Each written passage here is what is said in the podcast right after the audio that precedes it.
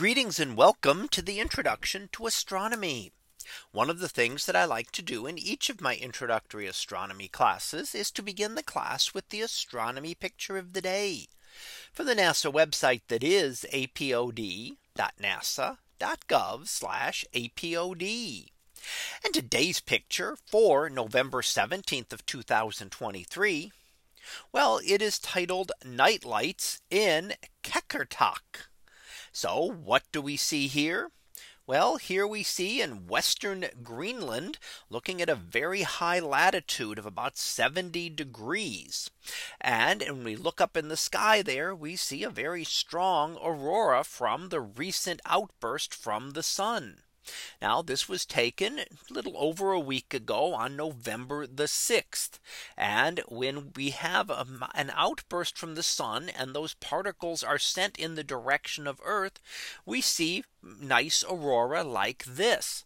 They occur when those particles travel along Earth's magnetic field and then come in and strike Earth's atmosphere where it enters oh, sorry, where the magnetic field lines enter the atmosphere. So that's where they come closest into Earth. So most of Earth is actually protected from the, those vast numbers of charged particles. Our magnetic field will do that and will deflect most of the particles away. But some of them will come in and will strike the gases within the Earth's upper atmosphere and cause them to glow.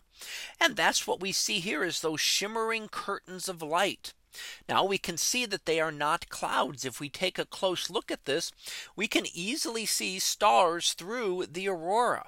So the aurora is a brightening of the sky. It is not a cloud. It is nothing in our own atmosphere.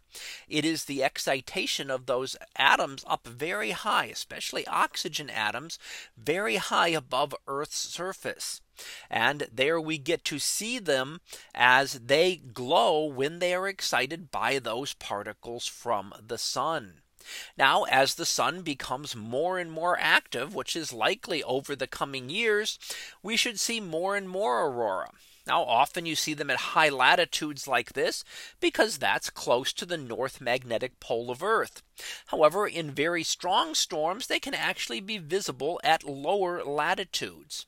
So extremely rare to see them in tropical regions. But in higher mid latitude regions, they can sometimes be visible in the strongest storms. So here we see a beautiful aurora up in the sky over Greenland. And we can actually see its reflection uh, down below on the iceberg in the foreground there, reflecting the different lights from up in the sky. So that was our picture of the day for November 17th of 2023. It was titled Night Lights in Qeqertaq We'll be back again tomorrow for the next picture preview to be Artemis anniversary. So we'll see what that is about tomorrow. And until then, have a great day, everyone. And I will see you in class.